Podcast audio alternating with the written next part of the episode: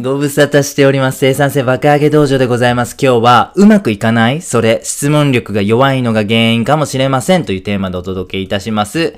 質問力の向上イコール問題解決力でございます。ぜひこの方程式を覚えて帰ってください。はい。うまくいかへんこと、日々皆様直面なさっているのではないでしょうか。仕事が進まないんだよ。いいアイデアが出ないな。勉強頑張ってるけど偏差値が上がらないのよ。人間関係ボロボロ良くならへんと。こんなね、お悩み皆様日々抱えていらっしゃるかもしれません。もしかしたらその原因にあなたの質問力が弱いこと、これが原因になっているんではないかという風な、疑惑ございますんでね。ぜひ今日のこのコンテンツを知り、あなたの質問力を向上させてください。ということで質問力でございますね。今回のこの今日のコンテンツにおきまして質問力と申しますのは自分に問いかける質問の質ですね。はい。クオリティオブクエスチョンでございます。そういうことでよろしくお願いいたします。例えばなんですが、二つの質問を、比較することでですね、質問ってめっちゃ大事やんということをまずご説明させていただきます。手紙をできるだけ早くアメリカに住む友達に届ける方法は、こんな質問があったとしますよね。それに対して私たちはどんな回答をするでしょうか。輸送技術を変えるとかね、配送ルートを最適化するみたいなことがですね、パッと思いついた方もいらっしゃるかもしれません。方やもう一つの質問をご提示します。情報をできるだけ早くアメリカに住んでいる友達に届ける方法は、というふうなことでございますね。手紙と情報がちょっと変わりました。これによってですね、選択肢、答え、アイデアは変わってきます。メール、電話、メッセージみたいな感じでですね、先ほどのなんか輸送技術を変えるとか、配送ルートを最適化するとまた回答が違いますよね。ちょっと質問が変わるだけで、より本質的に相手に情報を伝えるための効果的な方法というアイデアが出てきました。質問というものをおろそかにすると、手紙をできるだけ早くアメリカに住む友達に届ける方法はみたいな、ちょっとなんかややこしくて、なんか全然効果的じゃない答えを導き出してしまうような質問に落ち着いてしまうんですね。だからこそですね、質問にを舐めたらあかんということなんでございます。できるだけ質問の質を高めましょうと。それによって、より僕たちが得たかった、欲しかった結果というものを達成できるようなアイデアにすぐたどり着きますよということなんでございます。質問によって生まれるアイデアの質が変わってまいります。つまり質問力が高いということは問題解決能力が高いということにつながってまいります。ということであなたの質問力を向上するようなポイントをですね、ご説明させてください。一つ目、質問の数を増やしてくださいということでございます。これはですね、下手な鉄砲も数打ち当たるということわざ、これにのっとってくださいね。とりあえずアホらしい質問でもいいんで、とにかく質問の数をブワーって考えてください。質というものは数と正比例の関係があります。量をたくさん作ることができれば質問の質は次第に上がっていきます。そしてですね、たくさんの質問に答える中でですね、クリティカルな質問というものも中には含まれてますんで、より問題解決に効果的な方法を思いつくことができるということでございます。ですので、くだらない質問でもいいので、とにかく数を出してくださいね。そして、そのくだらない質問でもいいので、数を出すという上においてですね、左脳に働いてほしくないんです。僕たちの脳はね、イメージとかを司る右脳と、言語とかね、判断みたいなものを司る左脳とになんかこうね、分かれてますよね。この左脳というものがですね、働いてしまうと、この、とにかく質問の数を考えるということが邪魔されてしまうんですね。高速で稼働する右脳ですね。この働きを邪魔してしまうのが左脳の働きなんです。だから左脳には働いてほしくない。そうすると、左脳に働いてもらわないで済むとですね、どんどん質問を考えることができるんですね。その右脳の凄さに関しましては別のコンテンツあるんでね、合わせてご確認いただければなというふうに思います。とにかく質問の数を増やす、この取り組みはすぐに実践できるというふうに思います。二つ目のポイントは別視点を取り入れるということでございます。例えば、あなたがラーメン屋さんを経営している店主やったとします。経営しているラーメン屋さんの売り上げを伸ばすにはどうしたらいいんだろう。こんな質問を自分に問いかけたとします。これって結構難しい質問なんですよ。なぜかというと結構ね、答えの幅が広いし、しかもちょっと抽象的なんで、具体的にどんなアクションしたらいいんだろうということがですね、この質問から考えるのって結構難しいんですね。なので別視点から考える。別視点から質問を考えてみてくださいね。例えばこんな感じでございます。一人のお客さんに1日2回来てもらえる方法ってないのかな？普段ラーメンを食べない人が食べたくなるラーメンってどんなラーメンだろうか？どんな新作ラーメンを販売したら来てくれるかな？学校給食としてラーメンって売れないのかな？社食としてラーメンって売れないのかな？どんな看板作ったら人の興味を引けるんだろうか？ラーメンってそもそも何がうまさの秘訣なんだろう？美味しいラーメンとまずいラーメンって何が違うんだろう？社員教育ってどうやってやるのがいいのかな？みたいな感じでございますね。別視点から質問をちょっと考えてください。そしてですね、これらの質問なんでございますが、結局、行き着く先は経営しているラーメン屋さんの売り上げを伸ばすにはっていう最初の質問の答えと一緒なんですね。ちょっと別視点からその売り上げを伸ばすというゴールの可能性を模索したって感じになりますね。ですので別視点でですね、質問を考えることによってですね、また今まで思いもつかなかったような角度からアイデアを着想することができると。しかもですね、具体的かつアクションに落とし込みやすい質問、そこまでね、できれば非常にいいというふうに思うんですよ。例えば学校給食としてラーメン売れないかなというね、質問を考えついたならば、次取るアクションって結構ね、もう明確になりますよね。例えばじゃあ教育委員会、市の教育委員会に掛け合ってみる必要があるのかとか、給食というものを司っている給食というもののベンダーね、給食を作っている人ってどういうふうに選定されるんだろうとか、給食のメニューって何かルールがあるんだろうかみたいな感じでですね、どうやってそこにこう自分のラーメンを売り込んでいくんだろうみたいなアクションにすごい落とし込みやすくなると思うんです。だからこそですね、最初の質問では思いつかなかった答えが生まれやすくなるんですね。別視点を取り入れて質問をもっと考えてみるというポイントが2つ目でございます。3つ目は、質問は具体性を持たせてほしいということでございます。これは例を見ていくと非常にね、そのメリットが分かりやすいというふうに思います。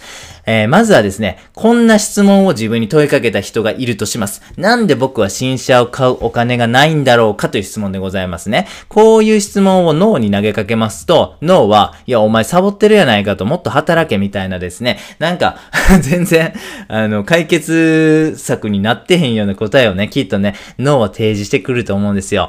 質問をね、こう変えてみてはいかがでしょうか。新しいワゴン R を買うお金を稼ぐにはどうすればいいのかということでございます。なんで僕は新車を買うお金がないのかから、新しいワゴン R を買うお金を稼ぐにはどうすればいいのかに変えるとどんな変化があるかと申しますと、まず金額が明確になります。ワゴン R の新車販売価格はインターネット上ですぐに調べることができます。198,900円ねと。なるほどと。じゃあそこまで貯めればいけるわけねということで分かりやすくなりますよね。希望車種が明確ですよね。ワゴン R ってことでございます。そして、じゃあ、ワゴン R を買うために110万弱、どうやって稼いだらいいんだろう。稼ぐ方法にフォーカスできる。じゃあ、例えばバイトを増やそうか、みたいな感じでですね、なんで僕は新車を買うお金がないんだろうよりもですね、新しいワゴン R を買うお金を稼ぐにはどうすればいいのかの方がですね、よりアクションに落とし込みやすく、そしてより問題を解決能力が高い答え、アイディアに巡り合うことができるんですね。具体性のあるアイディアが生まれます。はい。フォードのCEO、ドナルド・ピーターセンさんの質問力、これめっちゃ参考になるんですよ。はい。自社のですね、車のデザイナーたちにですね、こんな、質問を投げかけました。自宅のガレージに誇らしい気持ちで止めておける新車のデザインってどんなものでしょうねといったわけでございます。そうすると、その質問を投げかけられたフォードのデザイナーの人はですね、いろんなイメージが湧いたわけでございます。いや、どんな形やろうなと。顧客がですよ、車を買ってくれて、で、それをガレージに止めておく。週末のバーベキューパーティーに友達呼んだ。どんな感じのね、デザインやったら、友達が、お、めっちゃかっこいいね、みたいな。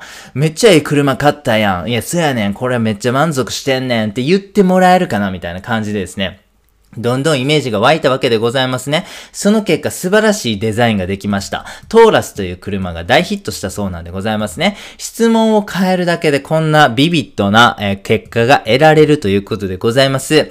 トヨタの生産ラインのお話ですね。はい、トヨタってもともと看板方式とかですね、いろんなこの生産性向上の取り組みみたいなものが功を奏しまして、非常に無駄がなく、非常に生産性が高い生産ラインを維持しているんでございますね。はい。でですね、経営層がですね、現場のね、人たちにこう聞いたわけでございます。自社の生産性を高めるためにはどうしたらいいでしょうかねみたいな感じで聞いたそうなんですね。そしたらあまりなんか有意義な答えみたいなもの出なかったと。で、この経営層の人はですね、質問を変えたそうなんです。あなたたち従業員たちの皆さんが自分の仕事をやりやすくするためにはどんな改良が考えられますかねみたいな感じで質問したんですよ。そうすると、従業員の方たちは、もう自分が普段やってる仕事なんでめちゃめちゃ具体性があるわけですよ。で、その中で日々作業する中で思うこともある。それをですね、率直に上の人に伝えることができたので、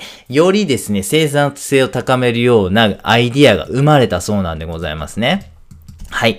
イギリス人医師、エドワード・ジェンナーさんでございます。このジェンナーさんをはじめですね、天然痘が超流行してた時のお医者さんというのはですね、自分に対して問いかけてたわけです。天然痘を防ぐにはどうしたらいいでしょうかねみたいなことですね。なかなかこれはですね、難しいんですよね。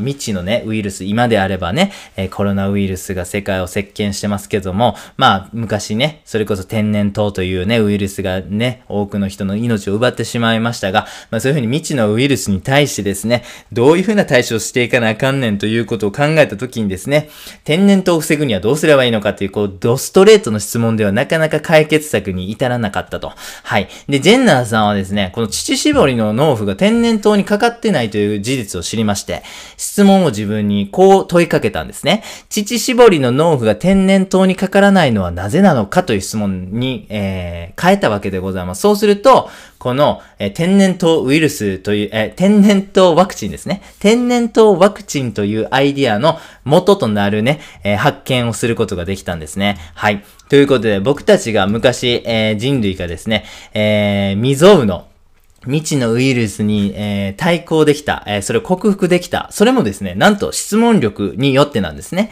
このジェンナーさんの質問力の高さがなかったら、もしかしたら僕たちはまだ天然痘のウイルスにやられてたかもしれませんね。ということで、質問力めちゃめちゃ、実践ね、してほしい。そして質問力を向上させることによって、あなたの問題解決能力が格段に上がります。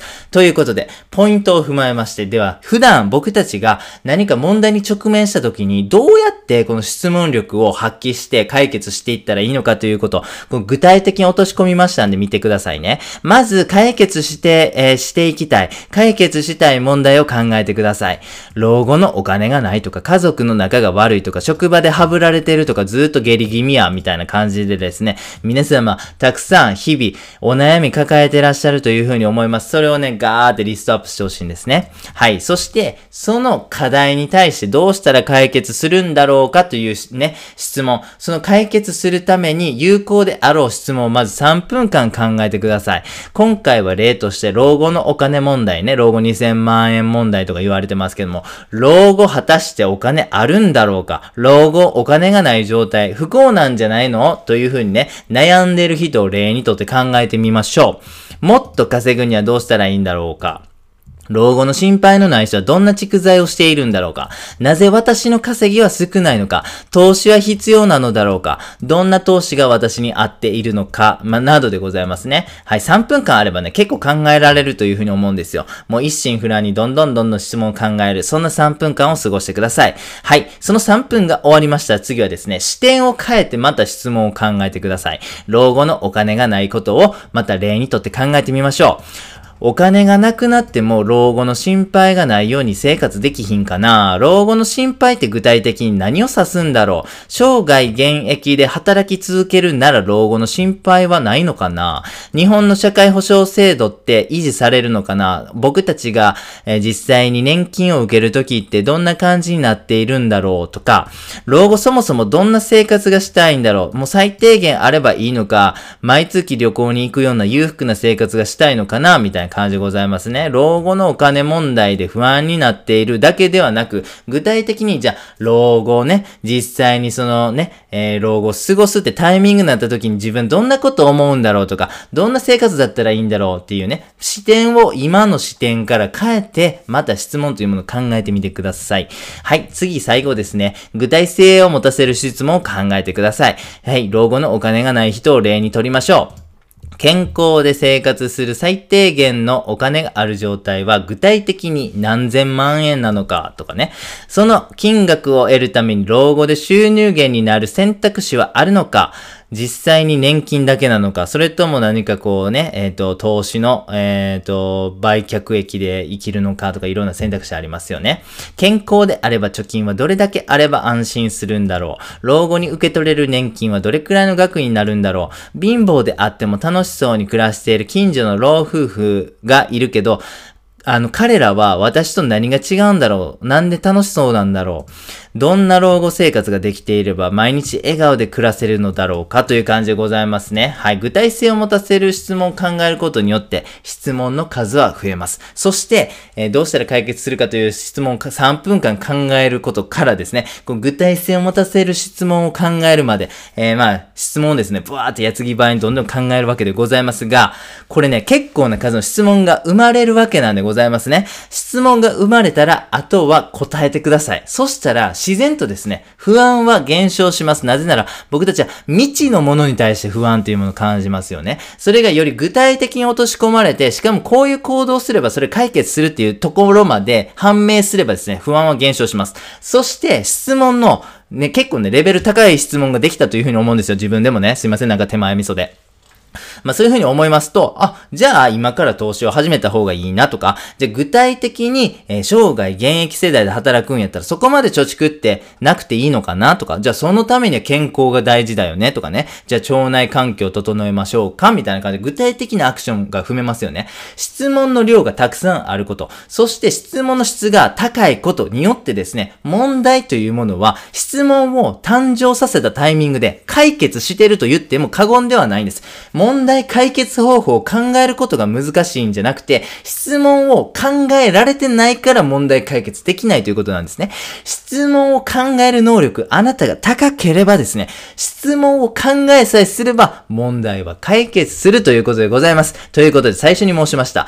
あなたの質問力というものは、イコール問題解決能力なんですよということなんでございます。最初に聞いたときは、そうなんかなと、ほんまかいなと、お前嘘ついてんちゃうかと、何なんか偉そうに言っとんねんと、皆様いろんなね、お考えが生じたというふうに思うんですが、今この質問力というものの凄さみたいなものを踏まえますと、質問力イコール問題解決能力、これね、ご納得いただけるんじゃないかなというふうに思います。ですので、ぜひこの質問力、あなたの質問力を高めるというね、実践ぜひやっていただければというふうに思います。まずはたくさんの質問を作ってください。量で質問力、自分の質問力を成長させてください。レベルアップしてください。で、いろいろたくさんね、質問を作るという実践してますと、自然と自作の良質な質問が生まれてまいります。あとはそれに答えてください。はい、なんと答え、そして解決方法が生まれているということでございます。まさにね、自分全問答と言えるんじゃないでしょうか。あなたも全そうでございます。悟っちゃってくださいという内容でございました。最後にやってみようのコーナーでございます。うまくいかない、それ質問力が弱いのが原因かもしれませんというテーマでお届けいたしました。はい、素晴らしい習慣だというふうに思います。何か問題が生まれた時に質問を考えまくる。別の視点から質問を考えまくる。具体的に質問を考えまくる。質問がたくさん間生まれます。それに答えます。問題が解決してます。そういうことでございます。はい。ぜひね、このフローでよろしくお願いいたします。まずは問題が生まれた時に質問10分間考えてください。答えてください。そしたら解決でございます。めっちゃすごいと思います。本当にね、これやってみてね、本当にすごいなと。このね、質問力さえあればですね、こう人生ね、こう渡りに船やなと。鬼に金棒やなと。これいけちゃいますね、人生という感じでございますね。皆様不安なことあるというふうに思いますが、ぜひ質問力を高めて、人生の荒波を乗り越えていってください。本日は以上です。ありがとうございました。